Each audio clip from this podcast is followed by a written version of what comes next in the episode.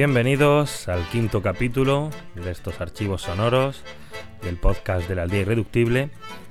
Y si en el capítulo anterior de este podcast eh, hablábamos y desmentíamos las visiones románticas, eh, pero, falsas, sobre la muerte de, de Wolfgang Amadeus Mozart, en esta ocasión nos vamos a encontrar también ante uno de los hechos más tergiversados de la historia, la caída de Monsegur y la herejía cátara.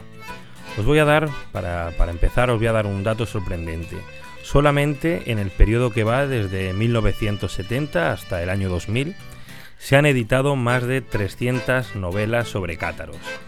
Novelas que en la mayoría de los casos se olvidan por completo del rigor histórico y que bueno, han dado origen a la aparición de un sinfín de leyendas ligadas al esoterismo, al ocultismo, a los poderes especiales de, una, de una fortaleza y bueno, en algún caso pues sí pueden ser entretenidas, pero sin embargo lo que es cierto es que están desvirtuando y alejando de la realidad histórica a la mayoría de la gente, que bueno, en general normalmente desconoce los verdaderos hechos históricos. En este podcast también vamos a intentar ser amenos, ser entretenidos, pero sin lugar a dudas vamos a tratar con seriedad y con rigor histórico el sitio y la caída de Monsegur. Comenzamos.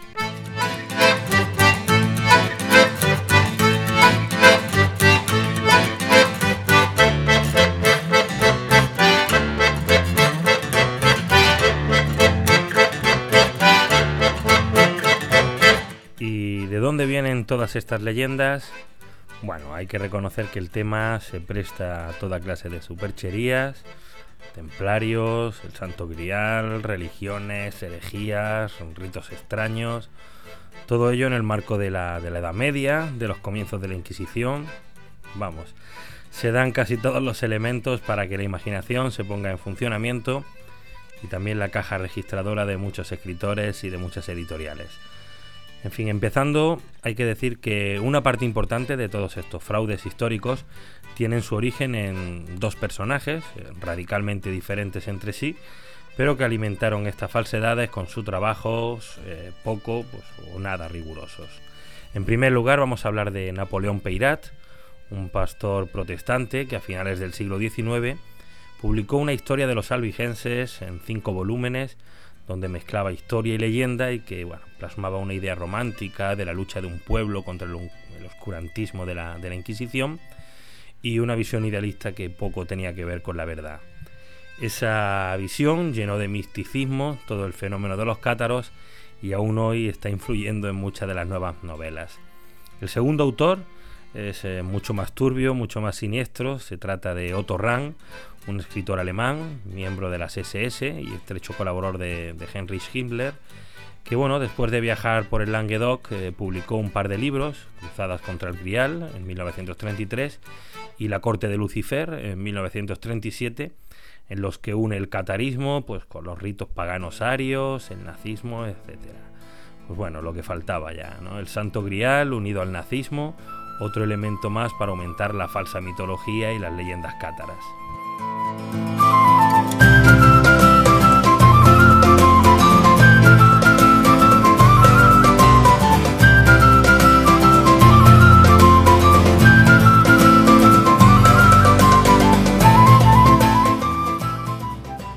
Por tanto, hoy, en la actualidad, eh, la mayoría de los autores serios pues ya no hablan de, misterio, sino de una estafa histórica en toda regla, que comienza pues por el propio castillo de Monsegur. Arriba, en lo alto de una roca inexpugnable, se erige sobrio, sólido, un castillo, una fortaleza que corona un peñasco y que todo el mundo reconoce, el bastión donde cayeron los cátaros. Pues bien, esta es la primera falsedad de la historia, en este caso pues alentada por el creciente sector turístico de la zona que prefiere ignorar el hecho de que esa construcción no es el castillo de los cátaros. Es más, los cátaros no tenían castillos, sino que tenían castros, castrum, que eran bueno, unas pequeñas aldeas, eh, eso sí, bien fortificadas y levantadas junto a, junto a la protección de la torre de algún señor feudal. La verdadera Monsegur era exactamente eso, un conjunto de pequeñas casas apretadas en las vertiginosas terrazas sobre la ladera. Del Monsegur cátaro hoy no queda nada, salvo borrosos restos arqueológicos diseminados por la zona, ya que la Inquisición se encargó de esto. El bonito castillo que hoy podemos ver coronando la montaña fue levantado más de medio siglo después, en el siglo XIV, y eh, además fue construido por Guy de Levis, eh, un descendiente de uno de los más sanguinarios enemigos de los cátaros. Es una ironía, pero en fin. Además, eh, hay que hablar que, los cátaros no se llamaban a sí mismos cátaros, eh, ni tampoco puros, ni se llamaban perfectos. Estos eran los nombres que sus enemigos les daban para desacreditarlos. Sin ir más lejos, eh, la palabra cátaro significa adorador de gatos y era utilizado por la iglesia pues, para denominar a los que practicaban el, beso ceno en el trasero de los gatos. Y bueno, es una imagen muy medieval para representar los tratos con el demonio. En realidad ellos se llamaban a sí mismos, pues simple y, modestamente, buenos cristianos o buenos hombres.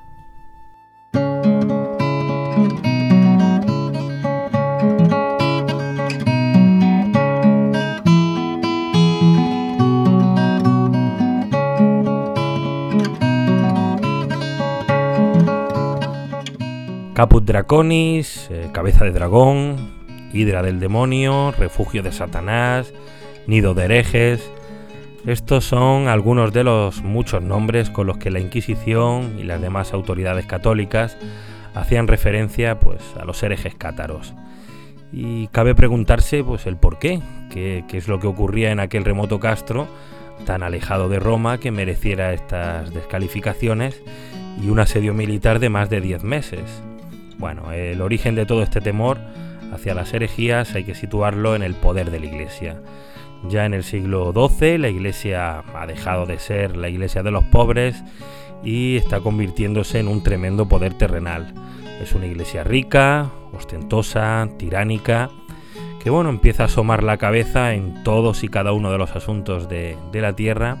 Una iglesia que, que mueve los hilos de la política, de la economía, del poder. Una iglesia que hace y deshace a su antojo, que cobra impuestos, que inventa pecados según le conviene, intenta sacar beneficio, regulando cualquier situación a su antojo.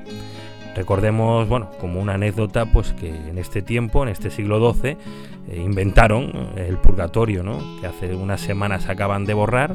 Bueno, pues el purgatorio fue inventado en el siglo XII por la Iglesia, una Iglesia rica, poderosa, manipuladora. Y en esta situación, bueno, pues muchos eh, cristianos, antiguos cristianos, comienzan a, sentirse a disgusto y empiezan las deserciones. Estas deserciones no son vistas por la Iglesia, nos resulta cómodo para un poder emergente pues tener traidores entre sus filas y la herejía comienza a ser perseguida esta vez pues con un especial interés y dedicación. Además esta herejía cátara, esta herejía albigense, pues es especial, ¿no?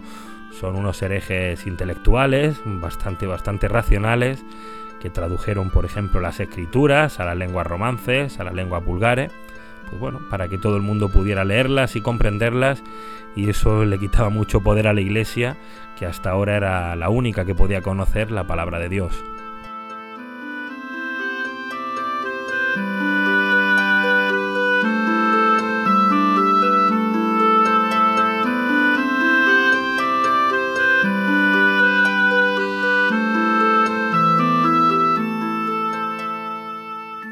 Así pues, en 1209, el Papa Inocencio III convoca una cruzada contra estos cristianos cátaros. Se convierte así en el primer papa, aunque no sería el último, que decreta que matar cristianos puede ser algo grato a los ojos de Dios y además merecedor de un suculento botín.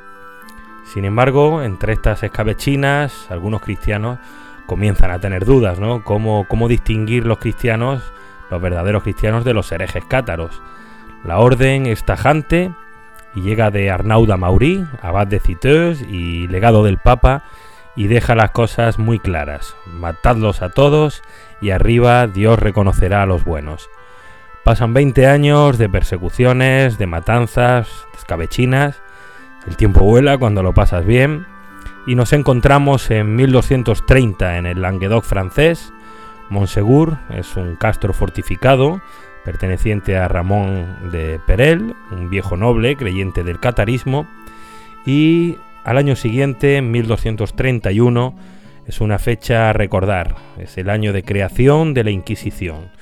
Una institución que a los pocos meses de nacer ya está haciendo de la suya, está causando estragos entre los cátaros que comienzan a huir y a refugiarse en Monsegur.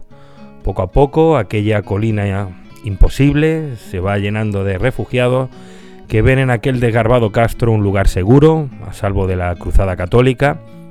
Y durante un tiempo, pues sí, así fue. A pesar del largo brazo de la Inquisición, el castro de Monsegur eh, permaneció relativamente tranquilo. Hubo alguna intentona de asedio, pero bueno, los cátaros eh, fueron saliendo del paso. Por ejemplo, en 1241, en Loiret, el rey de Francia, Luis IX, pues hace jurar al conde de Tolosa, Raimundo VII, que, que destruya Monsegur en cuanto se convierta en señor del lugar. Sin embargo, bueno, el noble está más ocupado en otras cosas y se limita a simular un asedio que termina sin consecuencias resaltables, ¿no? La situación se va empeorando y aquí nos encontramos ante un incidente que agravaría, que lo agravaría todo y que terminaría por poner todo el poder de la Iglesia en un solo punto del mapa, en Monsegur.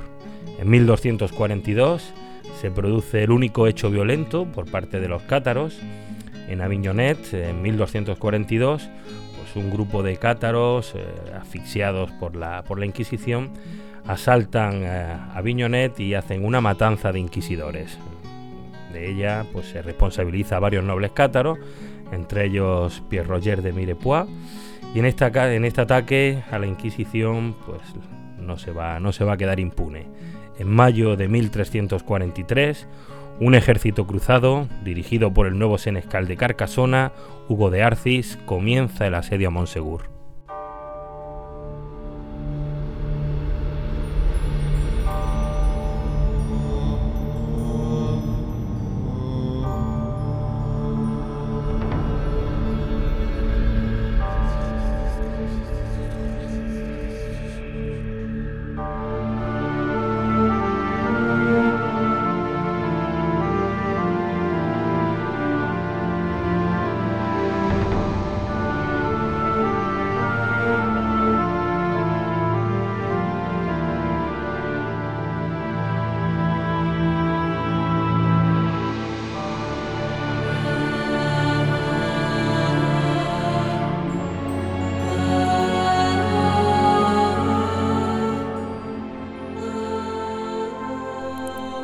Castro de Monsegur se encuentran en este momento unas 500 personas, de las cuales unos 200 son cátaros.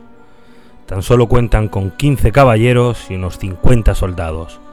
El resto, mujeres, niños, ancianos, aldeanos y campesinos. Con estas escasas fuerzas y con la sola ayuda que les daba la ventaja en el terreno, los cátaros se preparan para un asedio que duraría 10 meses.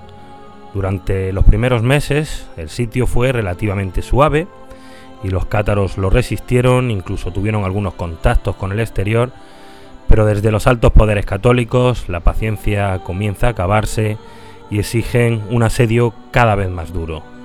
Nuevas tropas se unen a los asaltantes y abajo, en el valle, la visión ya es impresionante.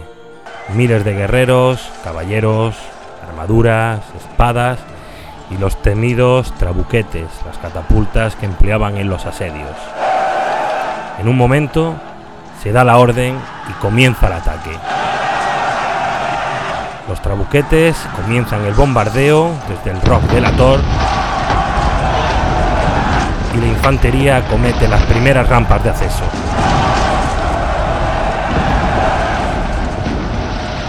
Espadas, hachas, piedras, trabuquetes, catapultas.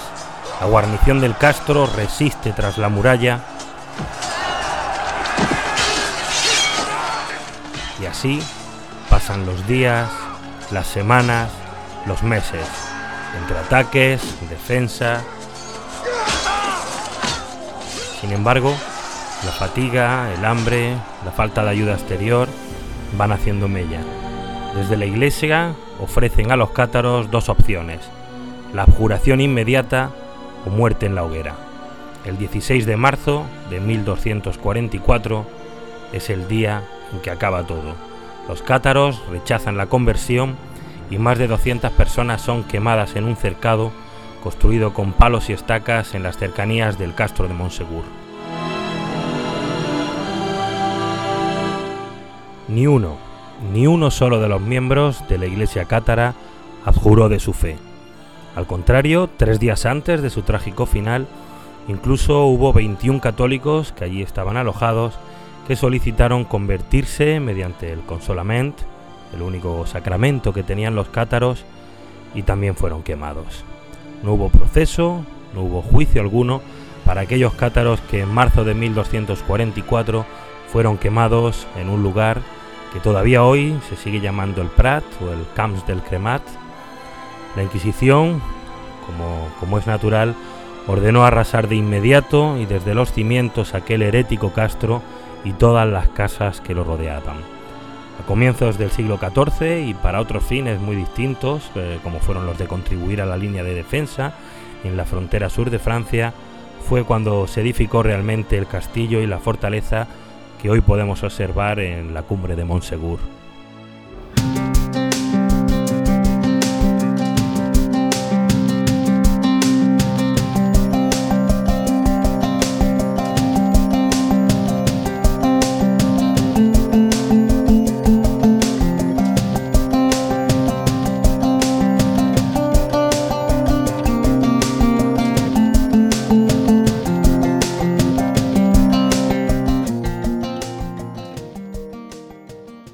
Y esta, esta es la historia de los cátaros, de la herejía albigense, de la caída de Monsegur. Esta es la historia, ni más ni menos. No hubo cáliz sagrado, no hubo santo grial, no hubo misterios esotéricos, no hay nazis, no hay túneles ocultos. Es una historia interesante, aunque no hace falta ponerle esos eh, recursos, estas supercherías, estos mitos y estas leyendas para hacer que la caída de Monsegur sea un hecho histórico entretenido, ameno y que guste. En fin, espero que os haya gustado. Este ha sido el quinto capítulo del podcast Irreductible. Desde aquí quiero dar las gracias a todos los, los visitantes que visitan el blog, a los que se han apuntado al feed, a los que siguen bueno, con asiduidad y bueno, simplemente decirles que ya estoy haciendo el sexto, el sexto capítulo, y que como siempre para terminar lo hacemos con buena, con buena música, que pone punto y final a este capítulo dedicado a los cátaros. Un saludo.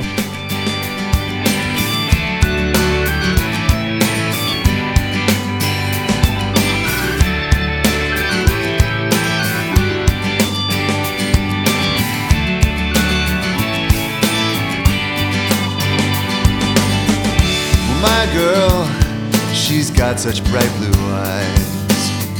And my girl always brings me a surprise. She got such smooth and creamy lies, so sweet. They're good enough to eat.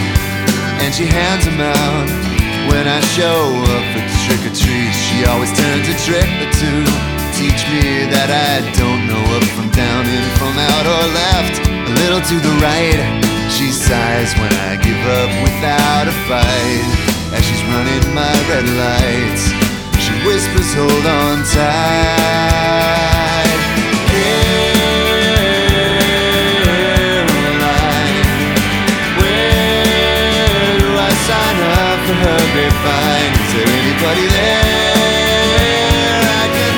trace her line and She won't tell me her sign I've got to make her mine.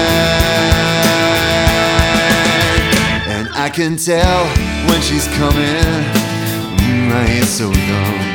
Well, there's a way that the earth moves. With some chick so wicked, this way comes. She brings her earthquake weather. My pets put paws upon their eyes. Every time she climbs on board, I'm sure my ship is going to capsize. She's a mutiny besides. I feel like Captain Bligh.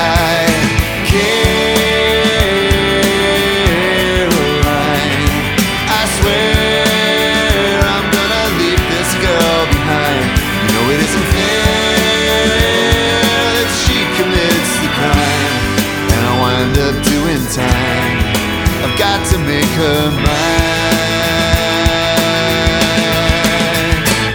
And she slides off sides, no flag, she's wide. And suddenly I'm caught in high tide. She's a walking homicide, drive by, super spy, and high five. She's a KGB undercover dragonfly.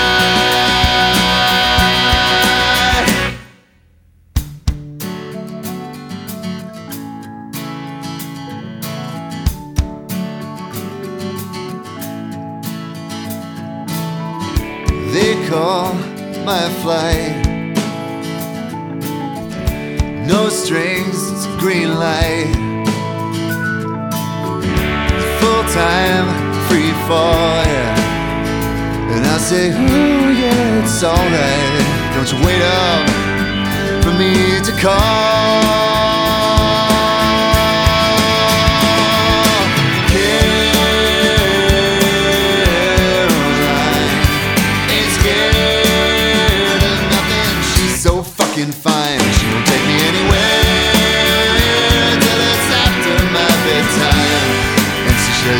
Show me hers. If I show her my gold